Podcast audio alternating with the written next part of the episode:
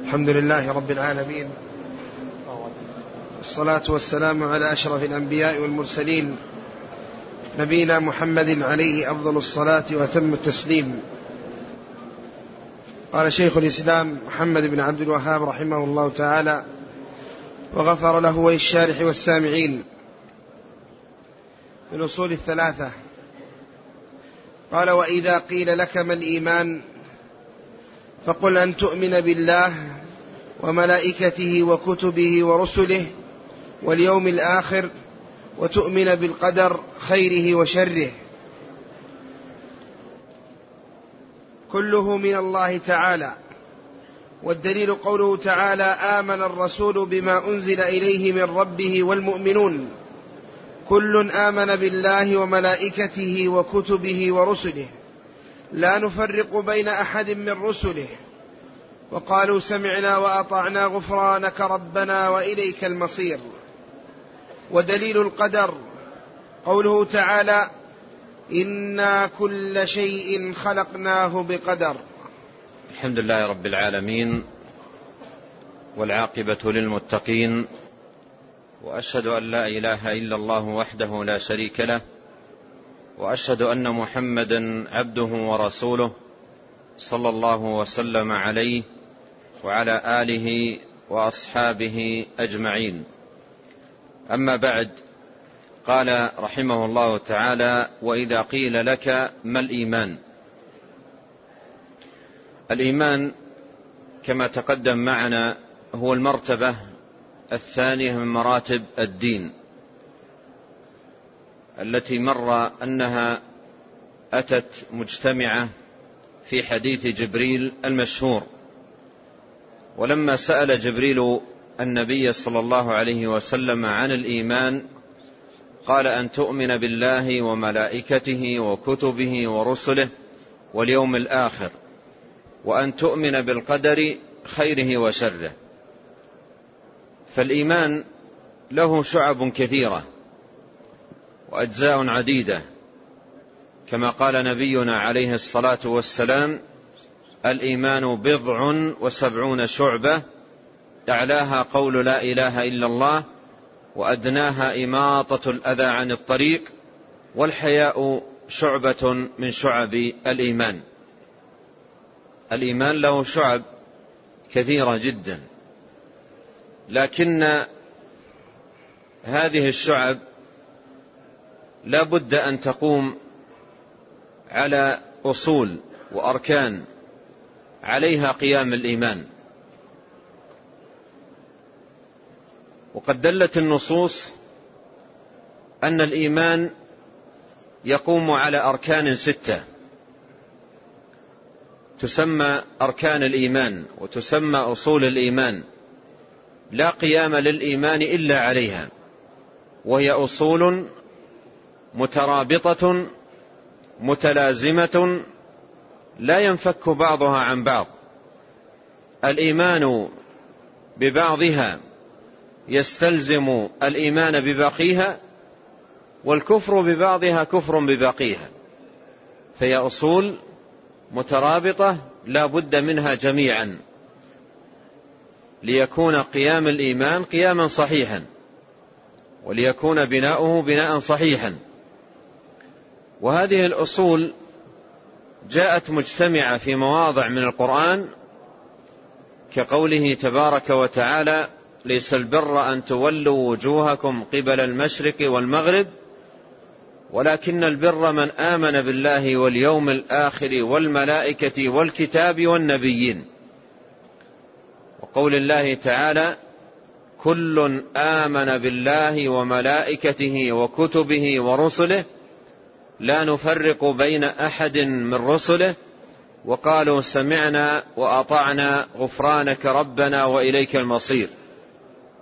وقول الله تعالى يا أيها الذين آمنوا آمنوا بالله ورسوله والكتاب الذي نزل على رسوله والكتاب الذي أنزل من قبل ومن يكفر بالله وملائكته وكتبه ورسله واليوم الآخر فقد ضل ضلالا بعيدا.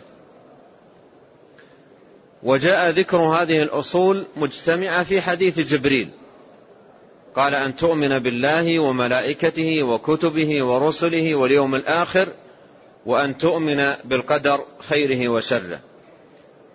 والإيمان لا قيام له إلا على هذه الأصول.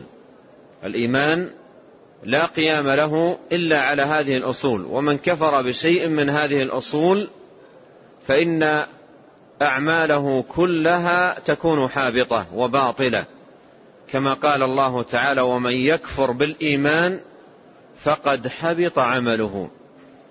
ولهذا قال أهل العلم عن هذه الأصول أنها تصحح الإيمان بمعنى أن الإيمان لا يصح إلا إذا قام على هذه الأصول.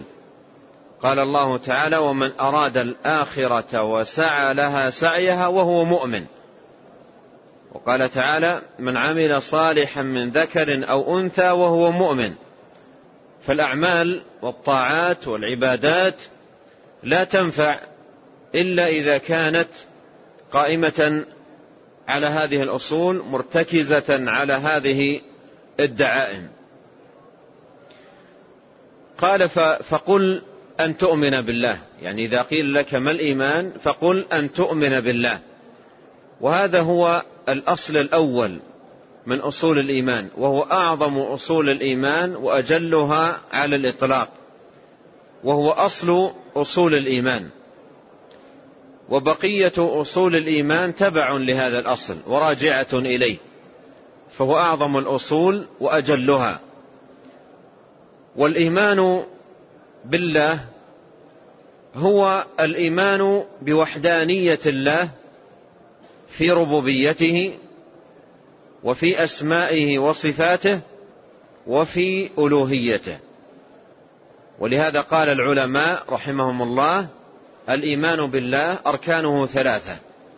الإيمان بالله أركانه ثلاثة. الركن الأول الإيمان بوحدانية الله في ربوبيته. بأن تعتقد بأنه وحده تبارك وتعالى المالك الخالق الرازق المنعم المتصرف. لا شريك له. والركن الثاني الإيمان بوحدانيته في أسمائه وصفاته وهو أن تثبت له جل وعلا الأسماء الحسنى والصفات العلى الثابتة في كتابه جل وعلا وفي سنة رسوله صلى الله عليه وسلم دون أن تجحد شيئا منها ودون أن تحرف شيئا منها ودون أن تمثل شيئا منها بصفات المخلوقين قال الله تعالى ليس كمثله شيء وقال الله تعالى هل تعلم له سميا وقال تعالى ولم يكن له كفوا أحد والركن الثالث الإيمان بوحدانية الله في ألوهيته وذلك بالإيمان بأنه المعبود بحق ولا معبود بحق سواه وأن تفرد له وأن تفرده وحده جل وعلا بأنواع العبادة ولا تجعل معه شريكا منه فيها وأن المساجد لله فلا تدعو مع الله أحدا. هذا الركن الأول. الركن الثاني من أركان الإيمان الإيمان بالملائكة. والملائكة خلق من خلق الله وجند من جنوده. خلقهم الله عز وجل من نور وهم لا يعصون الله. ما أمرهم ويفعلون ما يؤمرون.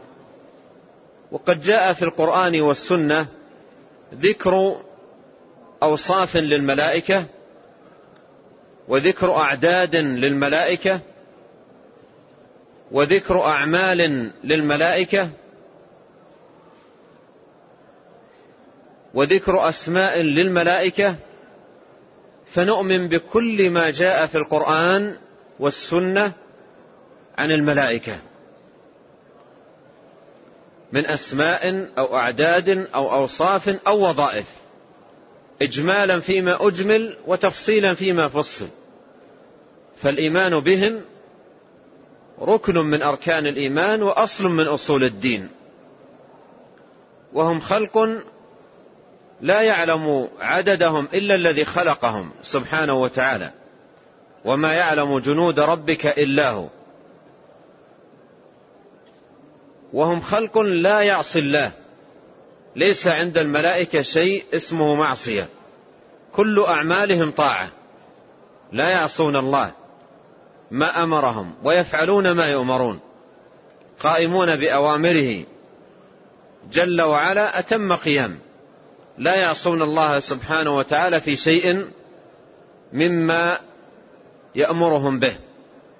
وهم يؤمنون بالله.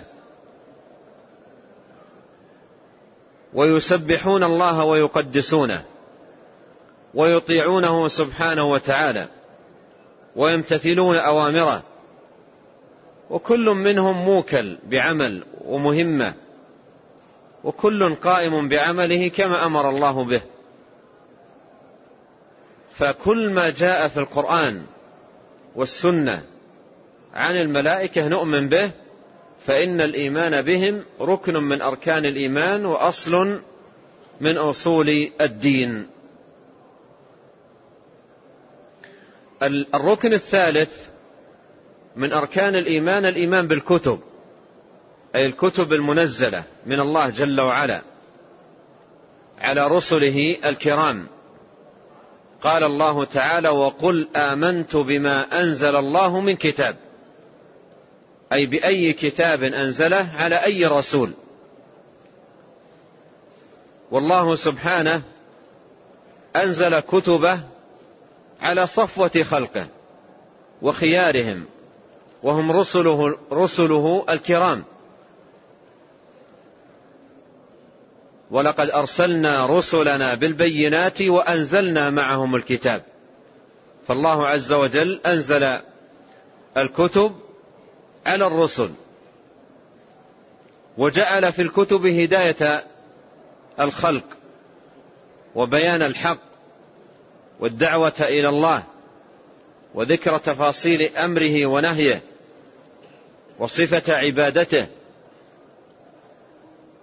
وبلغ الرسل كلهم ما أوحي إليهم أتم بلاغ. ودعوا أممهم إلى ما أمرهم الله سبحانه وتعالى أن يدعونهم إليه. بلغوا وحي الله وتنزيله على التمام والكمال. ونؤمن بأن الكتب فيها هداية الناس وأن من آمن بها هدي إلى صراط مستقيم. ومن حاد عنها وزاغ عن سبيلها فهو من الخاسرين. ونؤمن بأن الكتب ختمت بالقرآن. فبه ختمت الكتب المنزلة. وهو كتاب مصدق لما بين يديه. ومهيمن على الكتب السابقة. وناسخ للكتب التي قبله. والواجب الإيمان بهذا القرآن والتصديق بأخباره وفعل ما فيه من الأوامر وترك ما فيه من النواهي وتلاوته حق تلاوته. الذين آتيناهم الكتاب يتلونه حق تلاوته أولئك يؤمنون به. والركن الرابع من أركان الإيمان هو الإيمان بالرسل. والرسل هم صفوة العباد وخير الناس. اصطفاهم الله جل وعلا واجتباهم وجعلهم رسلا مبشرين ومنذرين. وداعين إلى الله وإلى توحيده وإلى صراطه المستقيم. فبلغوا البلاغ المبين. ونصحوا ونصحوا أممهم. وما تركوا خيرا إلا دلوا أممهم عليه ولا شرا إلا حذروهم منه. وهم متفاضلون ليسوا في الفضل على رتبة واحدة. ولقد فضلنا بعض النبيين على بعض. وأفضل الأنبياء الرسل. وأفضل الرسل أولو العزم منهم وهم خمسة إبراهيم ونوح وموسى وعيسى ومحمد صلى الله عليهم وسلم أجمعين. وأفضل أولو العزم محمد صلى الله عليه وسلم وهو أفضل العالمين وسيد ولد آدم أجمعين. صلوات الله وسلامه عليه. وهو خاتم النبيين. فلا نبي بعده. ما كان محمد أبا أحد من رجالكم. ولكن رسول الله وخاتم النبيين. ختم الله سبحانه وتعالى به النبوات. ونؤمن بأنه عليه الصلاة والسلام بلغ. البلاغ المبين وجاهد في الله حق جهاده حتى أتاه اليقين. وأتم الله عز وجل به الدين وأكمل به النعمة. اليوم أكملت لكم دينكم وأتممت عليكم نعمتي ورضيت لكم الإسلام دينا. الركن الخامس من أركان الإيمان الإيمان باليوم الآخر. والإيمان باليوم الآخر هو الإيمان بكل ما يكون بعد الموت. ومن مات قامت قيامته وبدأت في حقه مراحل اليوم الآخر. فكل ما يكون بعد الموت بدءا من فتنة القبر وعذابه ونعيمه وما يلي ذلك من أمور وأحوال وأهوال الإيمان بذلك كله من الإيمان باليوم الآخر. مثل الإيمان بالبعث والنشور والحشر والصراط والميزان والجنة والنار وغير ذلك من التفاصيل. الكثيرة عن ذلك اليوم الواردة في كتاب الله تبارك وتعالى وسنة نبيه صلوات الله وسلامه عليه. فالإيمان بذلك كله من الإيمان باليوم الآخر وهو أصل من أصول الإيمان وركن من أركان الدين. والركن السادس من أركان الإيمان الإيمان بالقدر. والقدر قدرة الله جل وعلا. بأن نؤمن أن الله سبحانه وتعالى أحاط بكل شيء علما وأحصى كل شيء عددا وأنه كتب مقادير الخلائق في اللوح المحفوظ وأن الأمور كلها بمشيئته وأنه تبارك وتعالى الخالق لكل شيء. هذه حقيقة الإيمان بالقدر. وهو يقوم على أربع مراتب. لا يكون مؤمنا بالقدر من لا يؤمن بها. الأولى الإيمان بعلم الله سبحانه وتعالى الشامل الواسع المحيط. ربنا وسعت كل شيء رحمة وعلما وأنه جل وعلا علم ما كان. وما سيكون وما لم يكن لو كان كيف يكون. والثانية الإيمان بأن الله سبحانه وتعالى كتب مقادير الخلائق في اللوح المحفوظ. قبل خلق السماوات والأرض بخمسين ألف سنة. قال الله تعالى إن ذلك, إن ذلك في كتاب إن ذلك على الله يسير. وصح في الحديث عن نبينا عليه الصلاة والسلام أنه قال إن الله كتب مقادير الخلائق قبل أن يخلق السماوات والأرض بخمسين ألف سنة. إن الله كتب مقادير الخلائق قبل أن يخلق السماوات والأرض بخمسين ألف سنة. والمرتبة الثالثة الإيمان بمشيئة الله النافذة وقدرته الشاملة وأن ما شاء الله كان وما لم يشأ لم يكن وأن الملك ملك الله ولا يقع فيه شيء إلا بمشيئته وأنه سبحانه وتعالى يفعل ما يشاء ويقضي ما يريد لا معقب لحكمه ولا راد لقضائه. إن الله يفعل ما يشاء وما تشاءون إلا أن يشاء الله رب العالمين. إن الله على كل شيء قدير.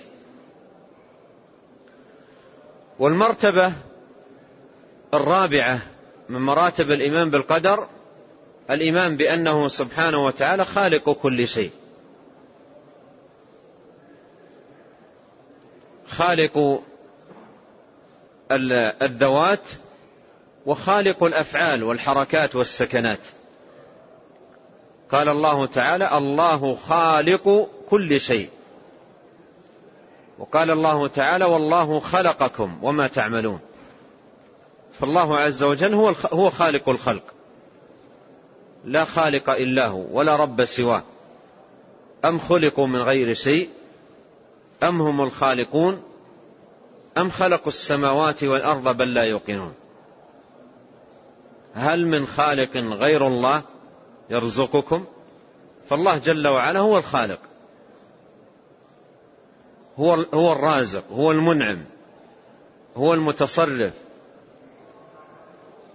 فهذه مراتب أربعة للإيمان بالقدر العلم والكتابة والمشيئة والإيجاد.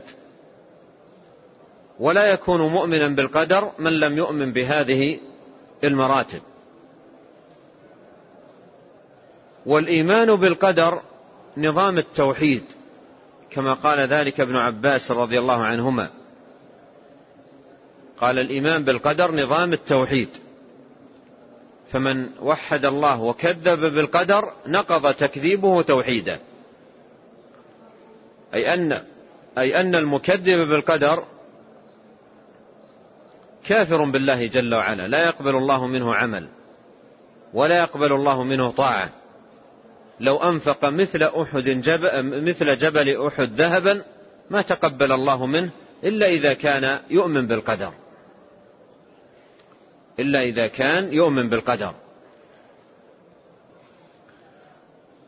ثم إذا آمن العبد بأن الأمور كلها بقدر الله فإن عليه أن يجاهد نفسه مجاهدة تامة على فعل طاعة الله. فعل الطاعات واجتناب النواهي. وأن يطلب مده وعونه وتوفيقه وتثبيته وتسديده من الله لأن الأمر بيد الله. ولهذا قال عليه الصلاة والسلام احرص على ما ينفعك واستعن بالله. ولما قال الصحابة للنبي عليه الصلاة والسلام أنعمل في أمر قدر وقضي أو في أمر مستأنف. قال بل في أمر قدر وقضي. قالوا ففيما العمل يا رسول الله؟ قال اعملوا فكل ميسر لما خلق له.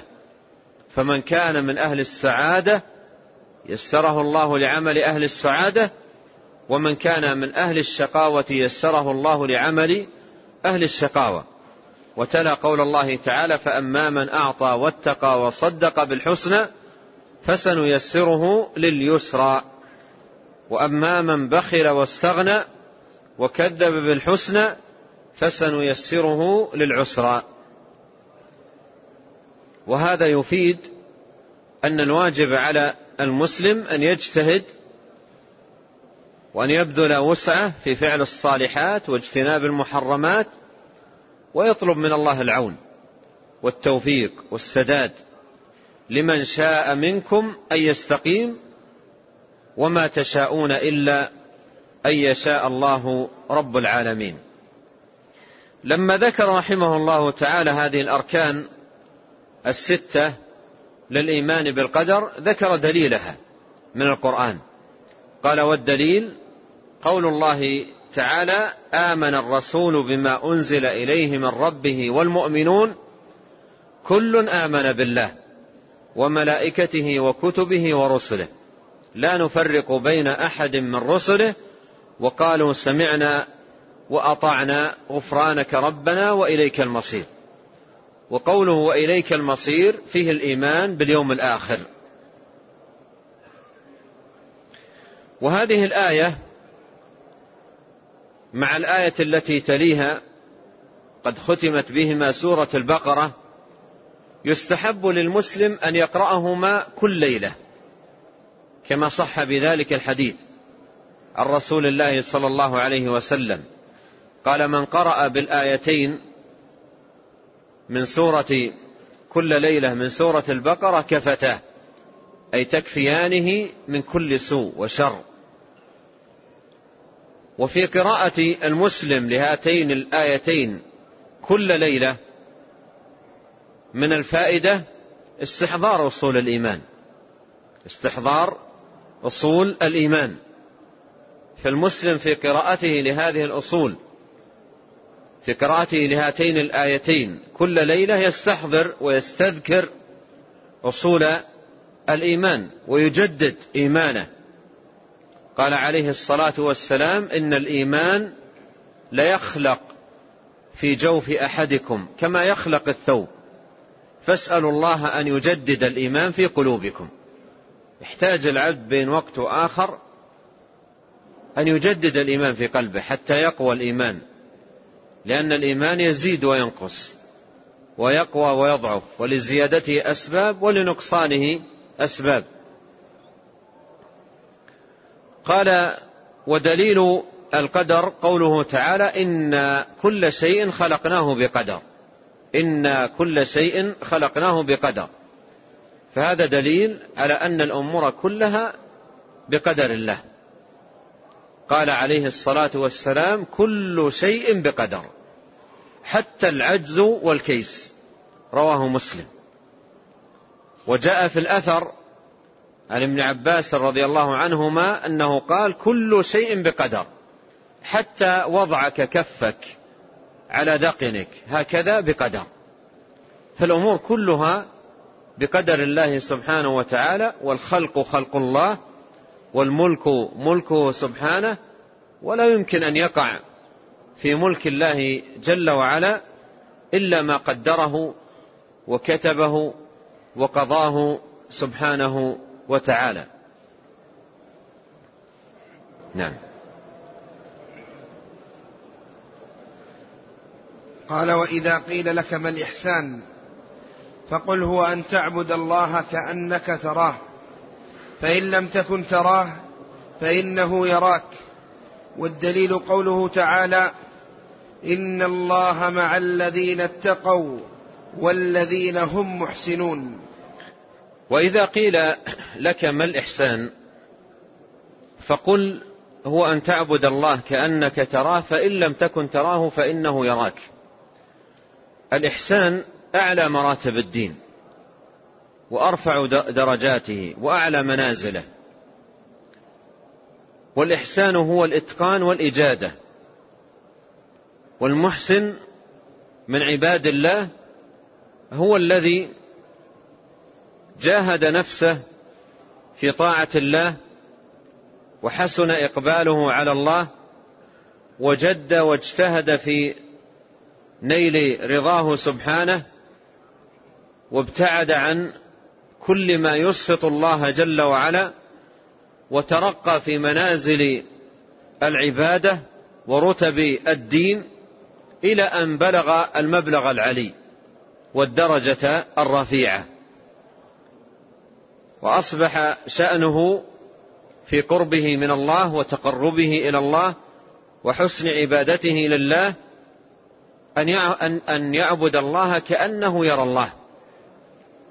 يقوم بعبادته لله ويؤدي الطاعة كأنه يرى الله جل وعلا.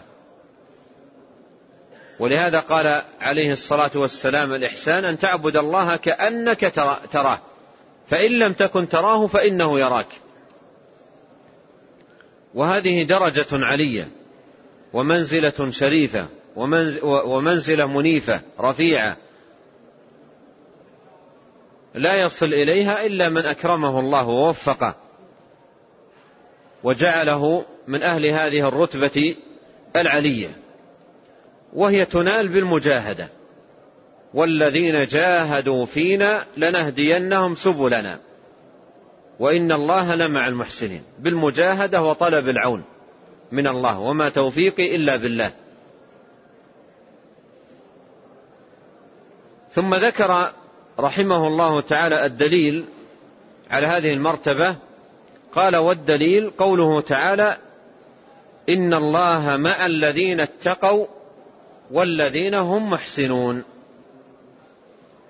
اتقوا أي المحرمات باجتنابها والبعد عنها وعدم مقارفتها والتوبة إلى الله سبحانه وتعالى عند الوقوع في شيء منها. والذين هم محسنون أي في طاعتهم لله وتقربهم إليه سبحانه وتعالى ومجاهدتهم لأنفسهم لبلوغ الرتب العلية في الدين والإيمان. والمعية هنا مع الذين اتقوا والذين هم محسنون معية خاصة. تقتضي الحفظ والنصر والعون والتأييد والكفاية. نعم. قال وإذا قيل لك منكر البعث كافر فقل نعم والدليل قوله تعالى زعم الذين كفروا أن لن يبعثوا. قل بلى وربي لتبعثن ثم لتنبؤن بما عملتم. ثم لتنبؤن بما عملتم وذلك على الله يسير. وإذا قيل لك منكر البعث كافر أي الذي ينكر أن الناس يبعثون ويقومون لرب العالمين وأنه يحاسب العباد ويجازيهم. إذا قيل لك هل من ينكر ذلك هل هو كافر؟ قل نعم. قل نعم هو كافر. وإذا مات على ذلك يكون في النار. ويخلده الله سبحانه وتعالى فيها أبد الآباد. وإذا قيل لك ما الدليل على أن منكر البعث كافر قل قال الله تعالى زعم الذين كفروا أن لن يبعثوا. قل بلى وربي لتبعثن ثم لتنبؤن بما عملتم وذلك على الله يسير. فالخلق يبعثون ويقومون لرب العالمين والله سبحانه وتعالى يجمع الأولين والآخرين على صعيد واحد كلهم يجمع من مات ودفن من أكلته السباع من احترق وذرت جسمه الرياح الكل يجمع يجمع الله سبحانه وتعالى الأولين والآخرين. ويجازيهم ويحاسبهم. يجازي المحسن بإحسانه والمسيء بإساءته. فمن يعمل مثقال ذرة خيرا يره ومن يعمل مثقال ذرة شرا يره فالبعث حق والقيام بين يدي رب العالمين حق والحساب حق والجنة حق والنار حق ومن ينكر ذلك فهو كافر بالله. وإن مات على ذلك يدخله الله جل وعلا نار جهنم ويخلد فيها أبد الآباد. والذين كفروا لهم نار جهنم. لا يقضى عليهم فيموتوا ولا يخفف عنهم من عذابها. كذلك نجزي كل كفور. نعم. قال الأصل الثالث في معرفة نبينا محمد صلى الله عليه وسلم. فإذا قيل لك من نبيك فقل محمد صلى الله عليه وسلم. ابن عبد الله ابن عبد المطلب ابن هاشم وهاشم من قريش وقريش من كنانة وكنانة من العرب والعرب من ذرية إسماعيل. وإسماعيل من إبراهيم الخليل وإبراهيم من نوح ونوح من, إبرا من آدم وآدم من تراب. والدليل قوله تعالى إن مثل عيسى عند الله كمثل آدم خلقه من تراب ثم قال له كن فيكون قال رحمه الله تعالى الأصل الثالث من أصول الإيمان في معرفة نبينا محمد صلى الله عليه وسلم. فمعرفة النبي عليه الصلاة والسلام أصل من أصول الإيمان وسيسأل الناس في قبورهم عن هذا الأصل. يقال من ربك وما دينك ومن نبيك. فمعرفته عليه الصلاة والسلام أصل من أصول الإيمان وهو عليه الصلاة والسلام رسول الله وخير عباد الله وسيد ولد آدم أجمعين وهو عليه الصلاة والسلام خاتم النبيين فلا نبي بعده ولا رسول. ما كان محمد أبا أحد من رجالكم ولكن رسول الله وخاتم النبيين وهو عليه الصلاة والسلام قد بلغ ما أمره الله سبحانه وتعالى به أتم بلاغ. وأدى الرسالة أتم تأدية وما ترك خيرا إلا دل أمته عليه ولا شرا إلا حذرها منه صلوات الله وسلامه عليه. وجاهد في الله حق جهاده حتى أتاه اليقين وترك أمته على المحجة البيضاء ليلها كنهارها لا يزيغ عنها بعده إلا هالك. فالإيمان به عليه الصلاة والسلام والرضا به صلى الله عليه وسلم رسولا أصل من أصول الإيمان وأساس من أسس الدين وسيسأل الناس عنه عليه الصلاة والسلام. وإذا قام الناس يوم القيامة بين يدي رب العالمين يقال لهم ماذا كنتم تعبدون ويقال لهم ماذا أجبتم؟ المرسلين. فالناس يسألون عن اتباع المرسلين. ولهذا لا بد من معرفة الرسول.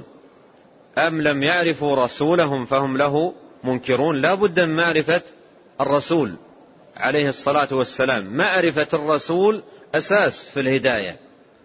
وعدم معرفة الرسول عليه الصلاة والسلام أساس في الضلال. الهداية لا تعرف إلا من طريق الرسل. ومن لم يعرف الرسل لا يعرف الهداية.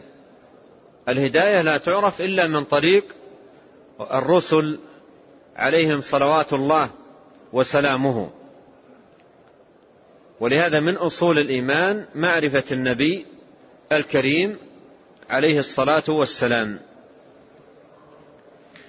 قال فإذا قيل لك من نبيك؟ إذا قيل لك من نبيك؟ فقل محمد صلى الله عليه وسلم. فقل محمد صلى الله عليه وسلم. أي قل نبيي هو محمد صلى الله عليه وسلم. وهو النبي المصطفى والرسول المجتبى عليه الصلاة والسلام الذي ختم الله جل وعلا به الرسالات. وإن من نعمة الله علينا أن شرفنا بأن جعلنا من أمته. عليه الصلاة والسلام ومن أتباعه صلى الله عليه وسلم. فهو عليه الصلاة والسلام أفضل الأنبياء وأمته أفضل الأمم. قد قال عليه الصلاة والسلام نحن الآخرون الأولون. نحن الآخرون الأولون. الآخرون في ترتيب الناس والأمم. أمته آخر الأمم في الحياة الدنيا والأولون أي يوم القيامة. فهو عليه الصلاة والسلام أفضل الأنبياء وأمته صلى الله عليه وسلم أفضل الأمم. وكرمه الله جل وعلا وأمته بخصائص وميزات لم تكن لأحد من الأمم قبله وقبل أمته صلوات الله وسلامه عليه. قال فقل محمد صلى الله عليه وسلم ثم ذكر نسبه عليه الصلاة والسلام. قال محمد ابن عبد الله ابن عبد المطلب ابن هاشم وهاشم من قريش وقريش من كنانة وكنانة من العرب والعرب من ذرية إسماعيل وإسماعيل من إبراهيم الخليل وإبراهيم من نوح ونوح من آدم وآدم من تراب. ذكر شيئا من نسب النبي الكريم عليه الصلاة والسلام وهو عليه الصلاة والسلام نسبه أشرف الأنساب وأفضلها. والله سبحانه وتعالى اصطفاه واجتباه في أشرف الأنساب وأعلاها. وذكر رحمه الله تعالى قال ونوح من آدم وآدم من تراب. وآدم من تراب. آدم هو أبو البشر. وقد خلقه الله سبحانه وتعالى من تراب. قد خلقه الله من تراب. والدليل على ذلك قول الله سبحانه إن مثل عيسى عند الله كمثل آدم. خلقه من تراب ثم قال له كن فيكون. خلقه أي خلق آدم من تراب. والله سبحانه وتعالى إذا أراد شيئا قال له كن فيكون. إنما أمره إذا أراد شيئا أن يقول له كن فيكون. فآدم عبد لله خلقه من تراب وذريته كلهم عباد لله. كلهم عباد لله. ادعى النصارى أن عيسى ابن لله. ادعوا أنه ابن لله وأنه يستحق العبادة مثل الله وعبدوه مع الله. فقال الله جل وعلا في إبطال عقيدة النصارى إن مثل عيسى عند الله كمثل آدم خلقه من تراب أي أنه عبد والعبد لا يعبد العبد لا يعبد العبادة حق لمن؟ لله وحده العباد كلهم ليس أحد منهم يستحق العبادة الأنبياء والملائكة الملائكة عباد مكرمون. والأولياء وغيرهم كلهم عباد لله. كلهم عباد لله. والعبد لا يعبد. لا يصرف له شيء من حقوق الله. ولا يصرف له شيء من خصائص الله. ومن صرف شيئا من حقوق الله أو خصائصه لعبد من عباده يكون بذلك مشركا. يكون بذلك مشركا كافرا بالله سبحانه وتعالى لا يقبل الله منه صرفا ولا عدلا. نعم. قال وإذا قيل لك من أول الرسل فقل أولهم نوح وآخرهم وأفضلهم محمد صلى الله عليه وسلم. والدليل نعم. والدليل قوله تعالى انا اوحينا اليك كما اوحينا إلى نوح والنبيين من بعده. ثم قال إذا قيل لك من أول الرسل؟ إذا قيل لك من أول الرسل أي الذين بعثهم الله سبحانه وتعالى إلى أهل الأرض من أول رسول بعثه الله جل وعلا لأهل الأرض للناس في الأرض فقل نوح. فقل نوح عليه السلام. والدليل على ذلك قول الله سبحانه وتعالى إنا أوحينا إليك كما أوحينا إلى نوح والنبيين من بعده. فهو أول رسول ثم توالت بعده الرسل إلى أن ختموا بمحمد عليه الصلاة والسلام. فأولهم نوح أول الرسل نوح. ولهذا في حديث الشفاعة الطويل يقول الناس لنوح عليه السلام لما يطلبون منه الشفاعة أنت أول رسول أرسله الله إلى أهل الأرض. فيعتذر عن الشفاعة عليه السلام. قال ف فقل أولهم نوح وآخرهم وأفضلهم محمد صلى الله عليه وسلم. آخرهم أي خاتم النبيين. كما قال الله جل وعلا ما كان محمد أبا أحد من رجالكم ولكن رسول الله وخاتم النبيين. وجاء عنه عليه الصلاة والسلام في الحديث الصحيح قال ولا نبي بعدي. وأخبر أنه يخرج في أمته كذابون ثلاثون. كلهم يدعي أنه نبي. قال وأنا خاتم النبيين ولا نبي بعدي. وفي زمنه عليه الصلاة والسلام ادعى مسيلمة الكذاب أنه نبي. وأخذ يأتي بأشياء يزعم أنها وحي. وادعى أنه يوحى إليه وصار يركب كلاما ويصف جملا ويسجع سجع كهان ويقول هذا وحي الله أوحاه الله تبارك وتعالى إلي وكان مرة لقيه عمرو بن العاص قيل قبل أن يسلم عمرو. لقيه عمرو بن العاص فسأله مسيلمة قال ماذا أوحي إلى صاحبكم؟ أي محمد. عليه الصلاة والسلام قال أوحي إليه سورة وجيزة بليغة. أوحي إليه سورة وجيزة بليغة. قال وما هي؟ قال والعصر إن الإنسان لفي خسر إلا الذين آمنوا وعملوا الصالحات وتواصوا بالحق وتواصوا بالصبر. فأخذ قليلا ثم قال أنا أوحي إلي مثلها. أنا أوحي إلي مثلها. ثم قال يا وبر يا وبر إنما أنت أذنان وصدر وباقيك حفر ونقر. ثم قال يا عمر إيش رأيك؟ ما رأيك؟ الذي يوحى إليه وهو صادق ما يسأل الناس ما رأيهم فيه لأنه ليس في لا يكون في شك مما أوحي إليه حتى يسأل الناس عن رأيهم في الوحي الذي أنزل إليه.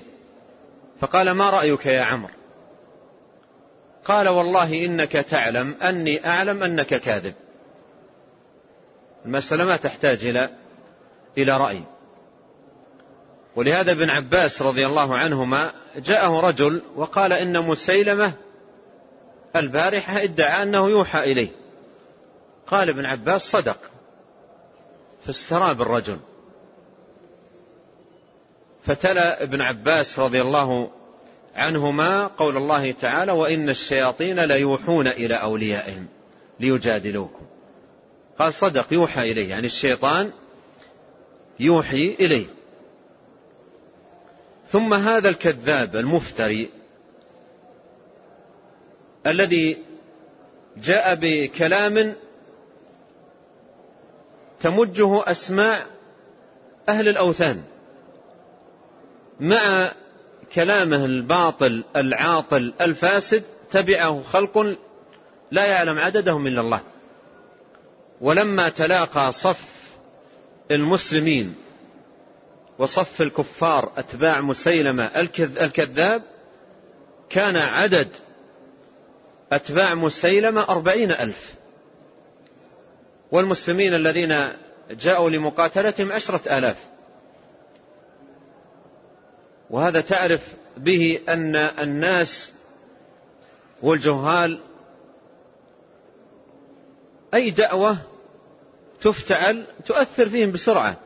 إلا من حماه الله جل وعلا. وإلا العوام كل صوت يدوي في منطقتهم ويكون له أنصار يؤثر فيهم. العوام يتأثرون بسرعة بأي دعوة أيا كانت لأنهم في جهل مطبق وفي جهل مخيم. فإذا جاءهم كلام تظاهر به صاحبه بالحق أو الخير أو الدعوة إلى صدقوه واتبعوه.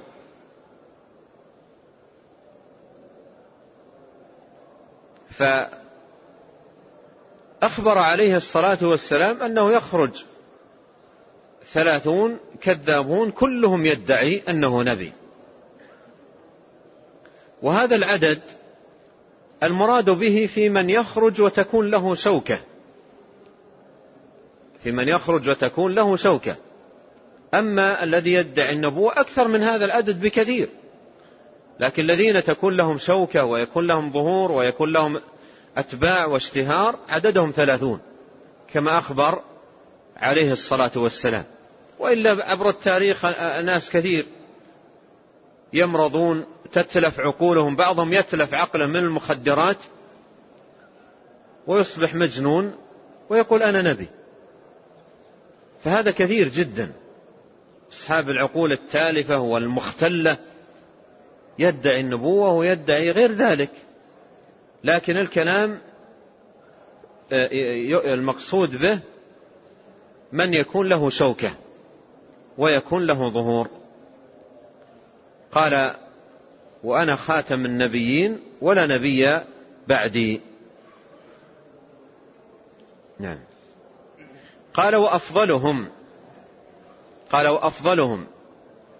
فنبينا عليه الصلاة والسلام أفضل النبيين وخير وسيد ولد آدم أجمعين. قد صح عنه صلى الله عليه وسلم أنه قال في الحديث أنا سيد ولد آدم ولا فخر. نعم. قال وإذا قيل لك هل بينهم رسل؟ فقل نعم. والدليل قوله تعالى ولقد بعثنا في كل أمة رسولا أن اعبدوا الله أن اعبدوا الله واجتنبوا الطاغوت. وإذا قيل لك هل بينهم رسل يعني هل بين نوح ومحمد عليه الصلاة والسلام رسل فقل نعم. والآية التي مرت معنا إنا أوحينا إلى إليك كما أوحينا إلى نوح والنبيين من بعده. فبين نوح ومحمد صلى الله عليه وسلم رسل قال فإذا قيل لك هل بينهم رسل فقل نعم. والدليل ولقد بعثنا في كل أمة رسولا. والدليل ولقد بعثنا في كل أمة رسولا. وقال, وقال الله تعالى وإن من أمة إلا خلا فيها نذير. قوله ولقد بعثنا في كل أمة رسولا أن اعبدوا الله واجتنبوا الطاغوت. فيه دليل أن الأنبياء دعوتهم دعوتهم واحدة. وعقيدتهم واحدة. ودينهم واحد. كلهم دعاة إلى توحيد الله وإلى الإيمان به.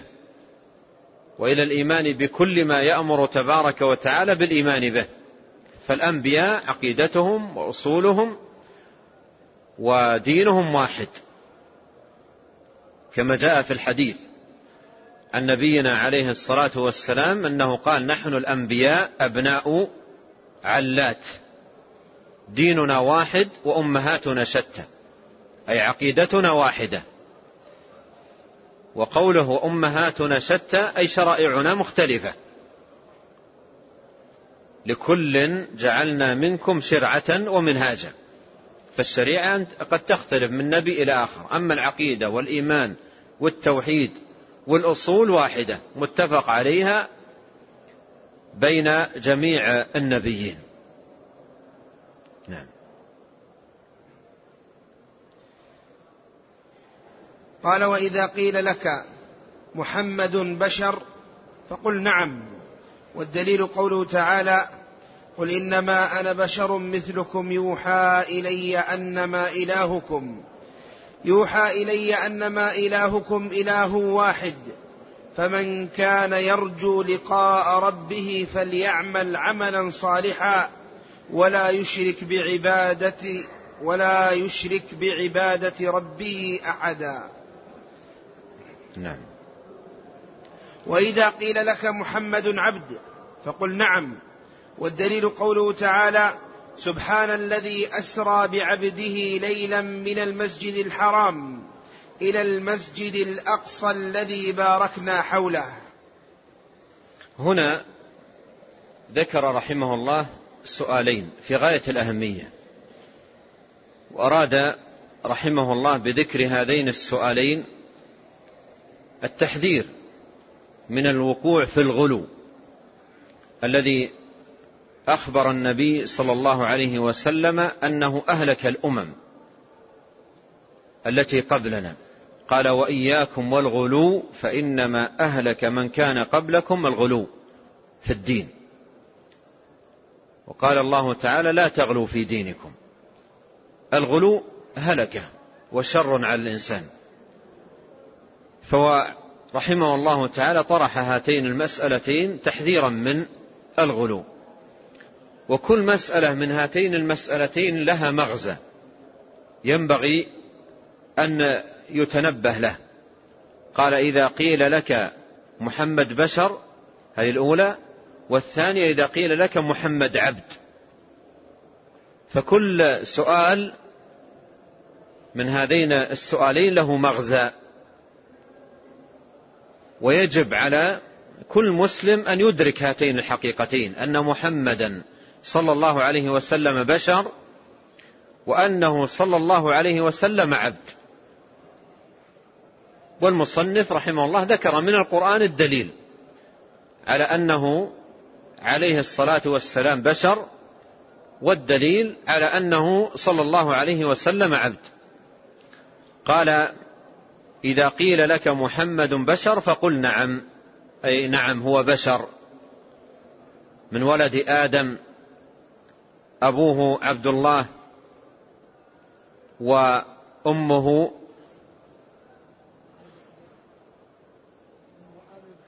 أبوه عبد الله وأمه آمنة فهو بشر ونسبه مر معنا صلوات الله وسلامه عليه فهو بشر والدليل قال الله تعالى قل إنما أنا بشر مثلكم. قل إنما أنا بشر مثلكم. فهو بشر مثل البشر يأكل ويشرب ويطعم وحاله كحال البشر. أبوه آدم وآدم من تراب. فهو عليه الصلاة والسلام بشر. قل إنما أنا بشر مثلكم. يوحى إلي أنما إلهكم إله واحد فمن كان يرجو لقاء ربه فليعمل عملا صالحا ولا يشرك بعبادة ربه أحدا. قال وإذا قيل لك محمد عبد فقل نعم عبد من عباد الله يعبد الله. عبد ذليل فقير إلى الله يعبد الله يركع ويسجد ويذل الله ويخضع. طلبته عائشة رضي الله عنها ليلة فوقعت يدها على قدمه وهو ساجد لله ويقول في سجوده عليه الصلاة والسلام اللهم إني أعوذ برضاك من سخطك وأعوذ بمعافاتك من عقوبتك وأعوذ بك منك لا أحصي ثناء عليك أنت كما أثنيت على نفسك فهو عبد لله جل وعلا بل هو أكمل عباد الله وأعظمهم طاعة وتقوى وخشية لله تبارك وتعالى. قال فقل نعم أي نعم هو عبد والدليل سبحان الذي أسرى بعبده.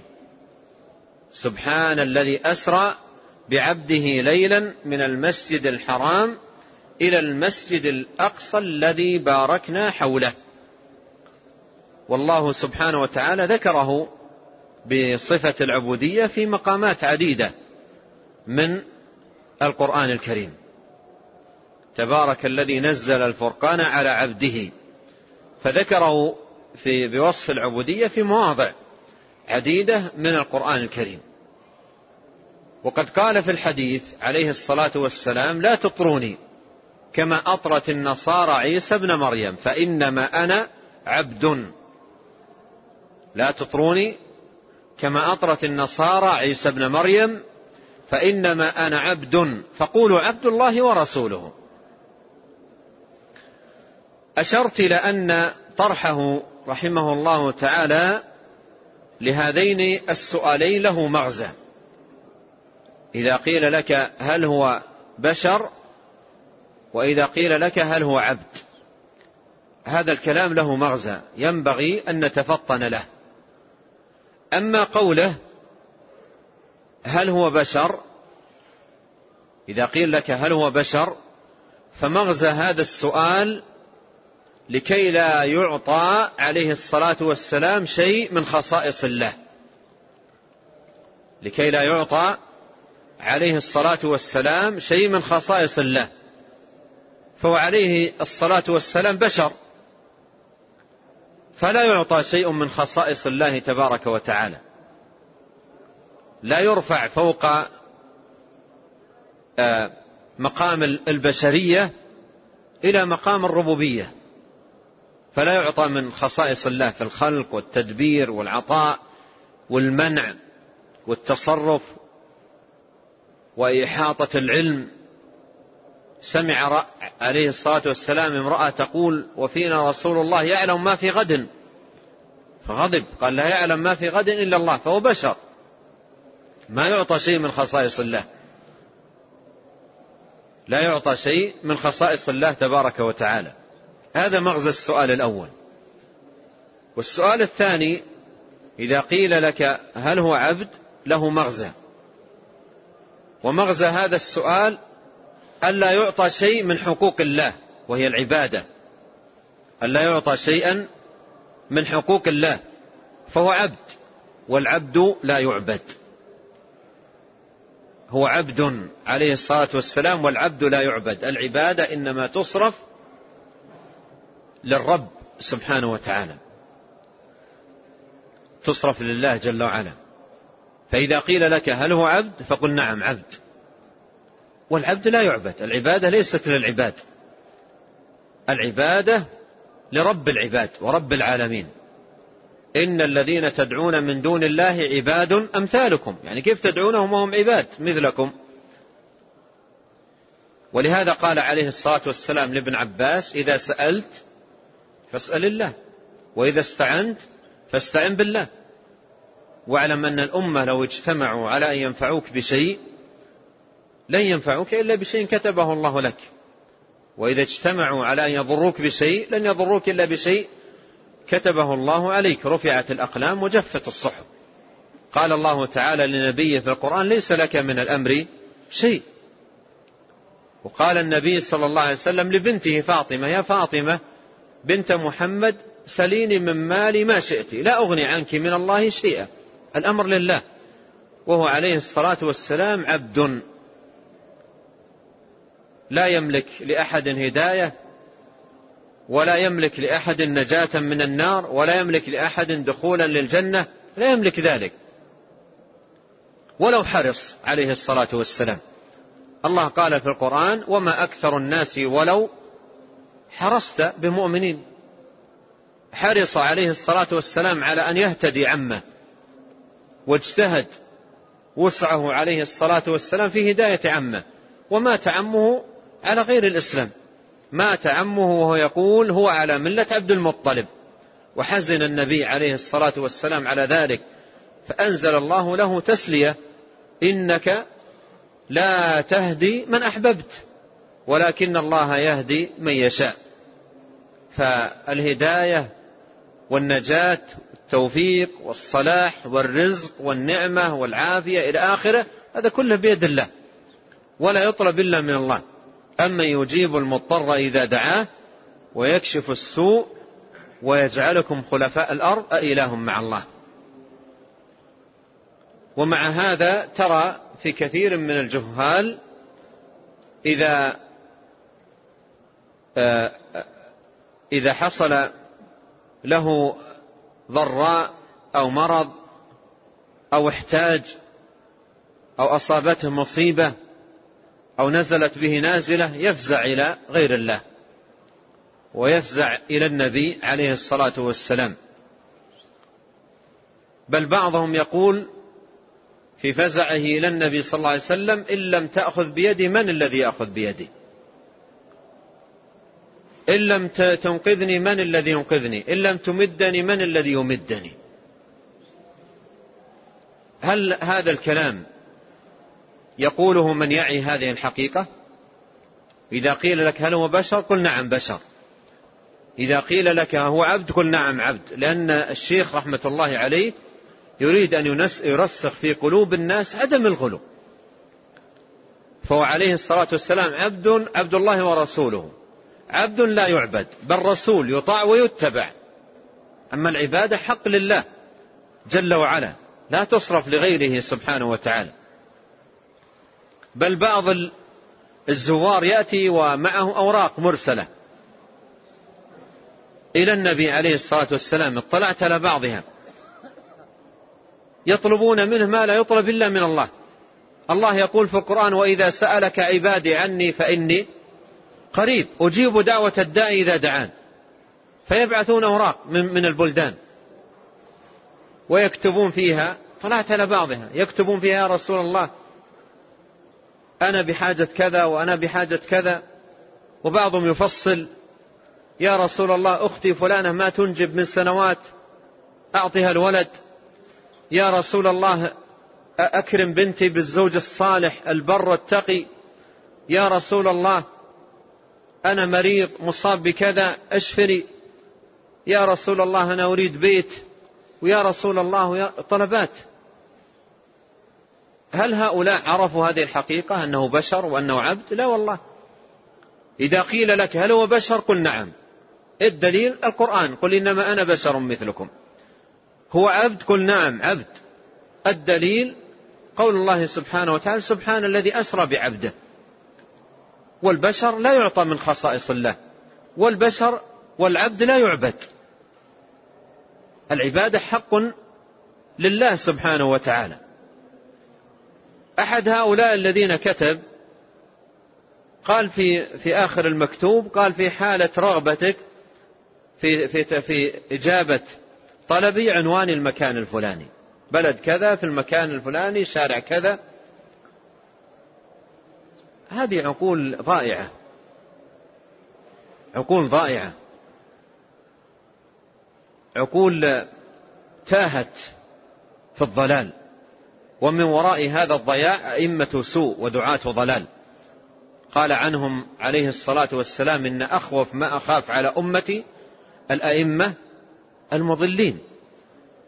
فمثل هذا الأمر قصد الشيخ رحمه الله طرحه وبيانه حتى لا يقع الناس في الغلو. إذا قيل لك هو بشر قل نعم. وإذا قيل لك هو أبد قل نعم. والبشر لا يعطى من خصائص الله. والعبد لا يعبد. العبادة ليست للعباد العبادة لرب العباد. العبادة حق لله وحده. كان عليه الصلاة والسلام على حمار على حماره وأردف معاذ بن جبل معه على الحمار.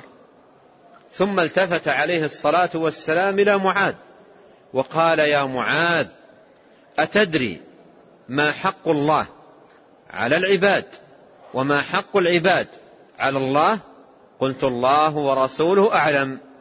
قال حق الله على العباد أن يعبدوه ولا يشركوا به شيئا. وحق العباد على الله ألا يؤدب من لا يشرك به شيئا. قال معاذ أفلا أبشر الناس؟ قال لا تبشرهم فيتكلوا. فالعبادة لرب العباد لرب العالمين. حق لله عز وجل لا شركة لأحد في ذلك. نعم. قال وإذا قيل لك كم عمره فقل ثلاث وستون سنة منها أربعون قبل النبوة وثلاث وعشرون نبيا رسولا. نبئ بإقراء وأرسل بالمدثر. وخرج على الناس فقال يا أيها الناس إني رسول الله إليكم جميعا. فكذبوه وآذوه وطردوه. وقالوا ساحر كذاب. فأنزل الله عليه وإن كنتم في ريب مما نزلنا على عبدنا فأتوا بسورة من مثله وادعوا شهداءكم من دون الله إن كنتم صادقين. وبلد نعم. وبلده مكة وولد فيها. وهاجر إلى المدينة وبها توفي ودفن جسمه وبقي علمه وهو نبي لا يعبد رسول لا يكذب بل يطاع ويتبع. صلوات الله وسلامه عليه وعلى آله وأصحابه أجمعين. والحمد لله رب العالمين. لعلنا لاحظنا ملاحظة مهمة في رسالة الشيخ وهي موجودة في جميع رسائل رحمه الله. كل ما يذكر شيء يذكر الآية من القرآن. مر معنا هل هو عبد؟ نعم الدليل. هل هو بشر؟ نعم الدليل. يعني كل شيء يذكره معه آية من القرآن الكريم واضحة وصريحة في المقصود. ونقف الآن وقفة نرجع للرسالة كل واحد يتأمل فيها كم آية استدل بها الشيخ في هذه الرسالة المختصرة. ثم نواصل. كم آية استدل بها رحمه الله تعالى؟ كم؟ ثمانية وعشرين. يعني قرابة ثلاثين آية في ورقة واحدة. قرابة ثلاثين آية في ورقة واحدة. كل شيء يذكره قال الله تعالى قال الله تعالى. وهذا ننتبه له لأنه سيأتي حديث حول هذا الموضوع فليكن منا على بال عناية الشيخ رحمة الله عليه في مصنفاته عموما بالقرآن وبالدليل من كلام الله وكلام رسوله عليه الصلاة والسلام ولا يأتي بشيء من قبل نفسه بل يأتي بالحكم مضموما إليه دليله من كلام الله وكلام رسوله عليه الصلاة والسلام. قال وإذا قيل لك كم عمره؟ وهذا فيه التنبيه على أهمية العناية بالسيرة سيرة النبي عليه الصلاة والسلام ودراسة سيرته وأن هذا باب من أعظم أبواب الخير والرفعة لأن حياته عليه الصلاة والسلام حياة القدوة. لقد كان لكم في رسول الله أسوة حسنة لمن كان يرجو الله واليوم الآخر وذكر الله كثيرا. قال إذا قيل لك كم عمره؟ فقل ثلاثون ثلاث وستون سنة. قل ثلاث وستون سنة. يعني عمره في هذه الحياة الدنيا ثلاث وستون سنة. وهذا أيضا فيه تأكيد للمعنى السابق وتنبيه عليه وهو أنه عليه الصلاة والسلام بشر. ومدته في هذه الحياة الدنيا نظير غيره من البشر كل واحد له مدة محددة. فهو عليه الصلاة والسلام ولد من أم وأب وعاش ثلاث وستون سنة ثم توفاه ربه جل وعلا. إنك ميت وإنهم ميتون. لما مات عليه الصلاة والسلام وانتهت مدة حياته في هذه الحياة الدنيا وكان ميتا صلى الله عليه وسلم بين أصحابه قام أبو بكر رضي الله عنه خطيبا وقال كلمته المشهودة المشهورة المعروفة قال من كان يعبد محمدا فإن محمدا قد مات. ومن كان يعبد الله فإن الله حي لا يموت. الله جل وعلا في القرآن قال لنبيه صلى الله عليه وسلم وتوكل على الحي الذي لا يموت. وتوكل على الحي الذي لا يموت. وكان عليه الصلاة والسلام يقول في دعائه كما في الصحيحين اللهم لك أسلمت وبك آمنت وعليك توكلت وإليك أنبت وبك خاصمت أعوذ بعزتك لا إله إلا أنت أن تضلني فأنت الحي الذي لا يموت والجن والإنس يموتون. فهذا نستفيد من فائدة أنه عليه الصلاة والسلام بشر ولد من أبوين وعاش من العمر ثلاث وستين سنة ثم مات. إنك ميت وإنهم ميتون. ومن يقل إنه عليه الصلاة والسلام لم يمت من قال إنه لم يمت فمعنى ذلك أن الصحابة رضي الله عنهم دفنوا نبيهم وهو حي لم يمت. وهذا لا يقوله إلا ضال النبي صلى الله عليه وسلم مات وغسل وصلوا عليه ودفن صلوات الله وسلامه عليه. وهو حي في قبره حياة برزخية تختلف عن الحياة الدنيوية. أما باعتبار الحياة الدنيا مات والقرآن صريح في ذلك إنك ميت. وإنهم ميتون. من أراد أن يعبد فالعبادة لمن؟ للحي الذي لا يموت. أما الحي الذي يموت والحي الذي قد مات والجماد الذي لا حياة له كل هؤلاء ليس لهم في العبادة أي أحقية. العبادة حق للحي الذي لا يموت. الله لا إله إلا هو الحي القيوم.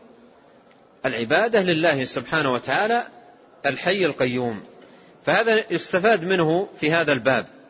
قال فقل ثلاث وستون سنة منها أربعون قبل النبوة. أربعون سنة من عمره عليه الصلاة والسلام لم ينبأ فيها. لكنه كان عليه الصلاة والسلام على الفطرة كان عليه الصلاة والسلام على الفطرة ولهذا لم يعرف عنه عليه الصلاة والسلام فعل ما يفعله الجاهلية. ولم يعرف عنه عليه الصلاة والسلام الاستقسام بالأزلام. ولهذا قال أحمد بن حنبل رحمه الله تعالى من زعم أن محمدا صلى الله عليه وسلم كان على دين قومه فقد أعظم على الله الفرية. ما كان عليه الصلاة والسلام يوما على دين قومه. لم يستقسم بالأزلام ولم يقع فيما يقع فيه قومه من الضلال حماه الله وبقي على الفطرة. قال, قال الله تعالى فأقم وجهك للدين حنيف فطرة الله التي فطر الناس عليها لا تبديل لخلق الله. فكان عليه الصلاة والسلام على الفطرة. لم يحصل له لا تغير ولا تبدل. صلوات الله وسلامه عليه. فأربعون سنة قبل النبوة. وثلاث وعشرون نبيا ورسولا. ثلاث وعشرون سنة نبيا ورسولا. صلوات الله وسلامه عليه. قال ثلاث وعشرون سنة نبيا ورسولا. قال نبئ بإقرأ وأرسل بالمدثر. نبئ بإقرأ. يعني أول ما بدأته النبوة ونزل عليه الوحي جاءه جبريل وهو يتحنث في الغار وقال اقرأ. قال ما أنا بقارئ؟ قال اقرأ. قال ما أنا بقارئ؟ قال اقرأ باسم ربك الذي خلق. هذا أول ما نزل عليه. صلوات الله وسلامه عليه. اقرأ باسم ربك الذي خلق. فهنا نبئ عليه الصلاة والسلام وأما الإرسال بعثه للناس ليدعو إلى الله جل وعلا فهذا بعد أن نزلت عليه سورة المدثر. يا أيها المدثر قم فأنذر وربك فكبر وثيابك فطهر. فقام يدعو إلى الله عز وجل ويدعو إلى دين الله ويمشي في طرقات مكة ويقول قولوا لا إله إلا الله تفلحوا. قولوا لا إله إلا الله تفلحوا. قال وخرج على الناس. يعني بعد أن أنزل الله عليه يا أيها المدثر قم فأنذر. خرج على الناس فقال يا أيها الناس إني رسول الله إليكم جميعا. إني رسول الله إليكم جميعا. خرج إلى الناس بالدعوة بالرسالة. وأصبح يدعو إلى الله ويردد في طرقات مكة قولوا لا إله إلا الله تفلحوا ويغشاهم في أنديتهم وتجمعاتهم وأمكنتهم. قولوا لا إله إلا الله تفلحوا وأوذي. عليه الصلاة والسلام في سبيل الله أذى عظيما. وهو لا يزال ناصرا لدين الله صادعا بكلمة الله والدعوة إلى لا إله إلا الله. لا تأخذه في الله لومة لائم. صلوات الله وسلامه عليه. قال فكذبوه وآذوه وطردوه. هذا الذي حصل له من قومه. كانوا يعرفونه بالصادق وبالأمين ويعرفونه بأحسن الناس خلقا. فلما أعلن هذه الدعوة رموه بكل فرية واتهموه بكل عظيمة. قالوا كاهن وقالوا ساحر وقالوا مجنون وكل من يدخل مكة من الغرباء يسمع هذه الدعاية المكثفة ضده عليه الصلاة والسلام. كل من يدخل من الغرباء يسمع هذه الدعاية في الشوارع والطرقات كل ذلك صدا للناس عن قبول دعوته. ومن القصص المفيدة في هذا الباب قصة ضمام الأزدي رضي الله عنه وهي في صحيح مسلم وكان سيدا في قومه. يقول دخلت مكة. دخلت مكة فيقول فكنت كل ما أمر بأناس يقولون محمد مجنون. محمد مجنون. استقر في قلبه أنه رجل مجنون. من الدعايات. فقلت في نفسي إنني رجل راقي يعني أرقي الناس. معروف بالرقية. وإن الله شفع على يدي من شاء من عبادة. لئن لقيت محمدا لأقرأن عليه. لئن لقيت محمدا لأقرأن عليه يعني لأرقين لعل الله يشفي على يدي. لأن كل الدعايات حوله مجنون. يقول لئن لقيت محمدا لأقرأن عليه لأرقينه. يقول فلقيت محمدا صلى الله عليه وسلم. فقلت له إنني رجل راقي أنا رجل معروف بالرقية والله شفع على يدي. من شاء من عباده. هل لك أن أرقيك؟ تحب أن أقرأ عليك؟ يعني لعل الله يشفيك على يدي. الدعاية كلها حوله بأنه رجل مجنون ومن يأتي من الغرباء ما يقربه ولا يأتي إليه. كيف يقرب رجل؟ كل الناس يصفونه بالجنون أو الكهانة أو السحر أو إلى آخره. لكن هذا ضمام أتى إليه من أجل رأفة ورحمة من أجل أن يرقيه. لعل الله يشفيه على يديه. يقول فقلت هل لك أن أرقيك؟ تحب أن أقرأ عليك لعل الله يشفيك على يدي؟ فقال النبي عليه الصلاة والسلام إن الحمد لله نحمده ونستعينه ونستغفره ونتوب إليه ونعوذ بالله من شرور أنفسنا وسيئات أعمالنا. من يهده الله فلا مضل له ومن يضلل فلا هادي له وأشهد أن لا إله إلا الله وحده لا شريك له وأشهد أن محمدا عبده ورسوله. قال ضمام أعد علي كلامك هذا. قلنا رجل مجنون أعد علي الكلام. فأعاد النبي عليه الصلاة والسلام الكلام بتمامه مرة ثانية. قال ضمام لقد سمعت كلام المجانين وسمعت كلام السحرة وسمعت كلام الكهنة. ما هذا من كلامهم؟ وسمعت كلام الشعراء ما هذا من كلامهم؟ أعطني يدك أبايعك على الإسلام. أعطني يدك أبايعك على الإسلام. قال عنك وعن قومك قال عني وعن قومي. وأسلم وأسلم قومه.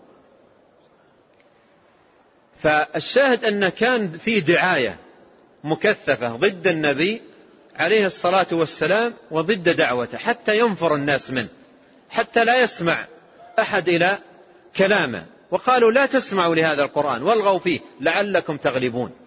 قالوا إنما أنت مفتر.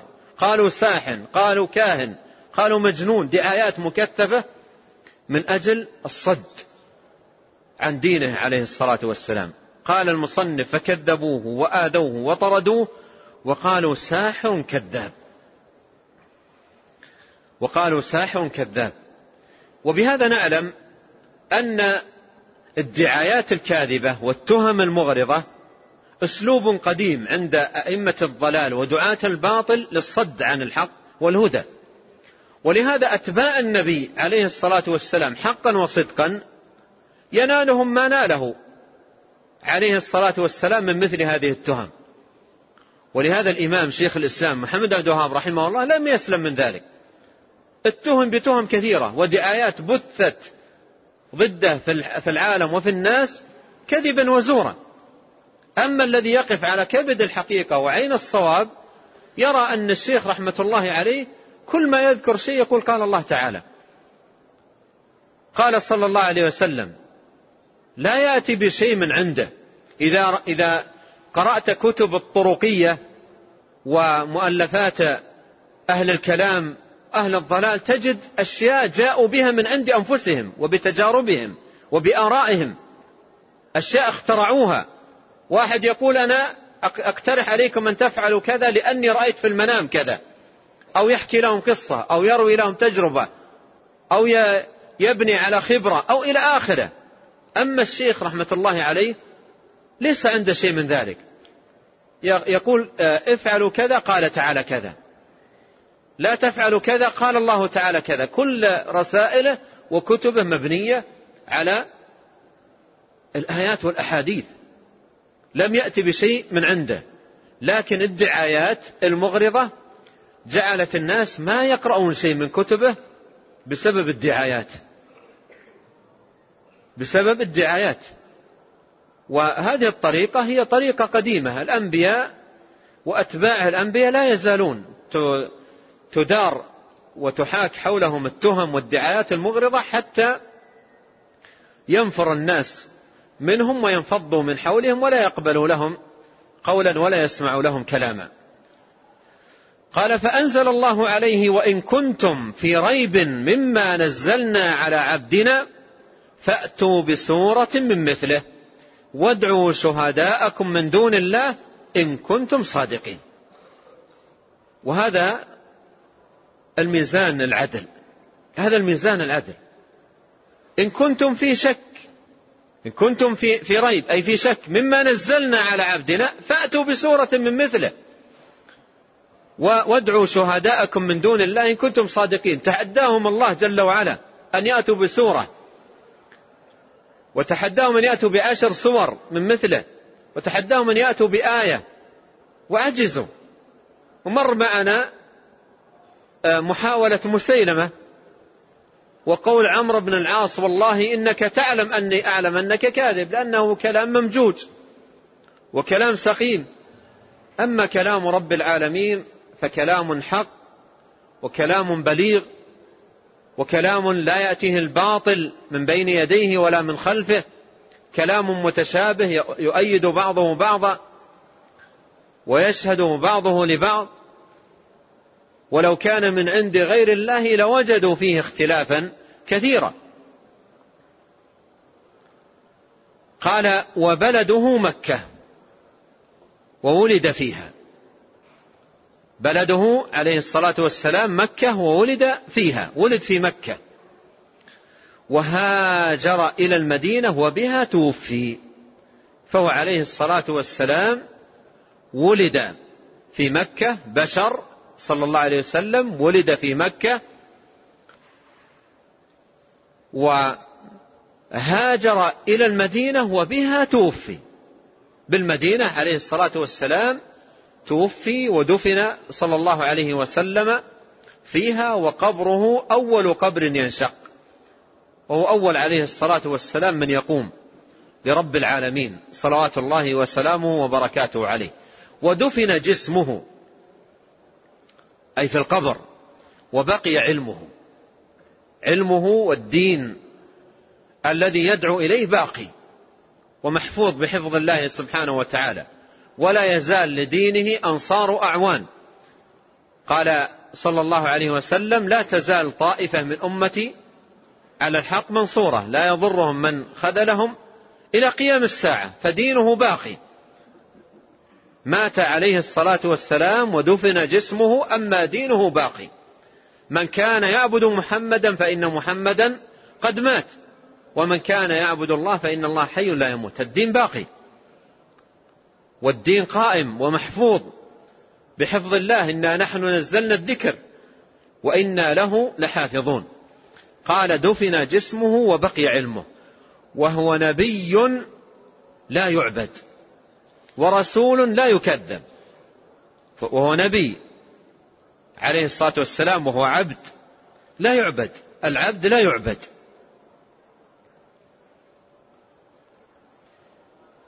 ورسول لا يكذب. انتبه للأمرين. قال عليه الصلاة والسلام وإنما أنا عبد فقولوا عبد الله ورسوله. عبد نستفيد منها فائدة وهي أنه لا يعبد.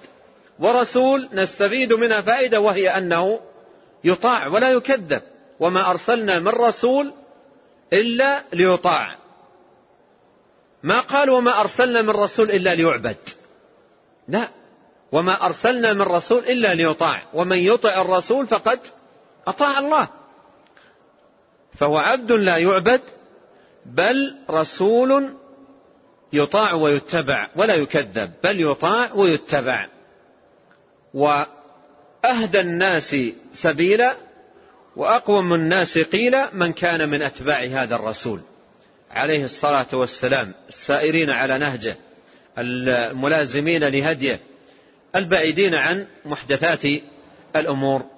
ثم ختم رحمه الله هذه الرسالة النافعة العظيمة المشتملة على هذه الخلاصة المباركة في الأصول الثلاثة بالصلاة والسلام على رسول الله صلى الله عليه وسلم وعلى آله وأصحابه.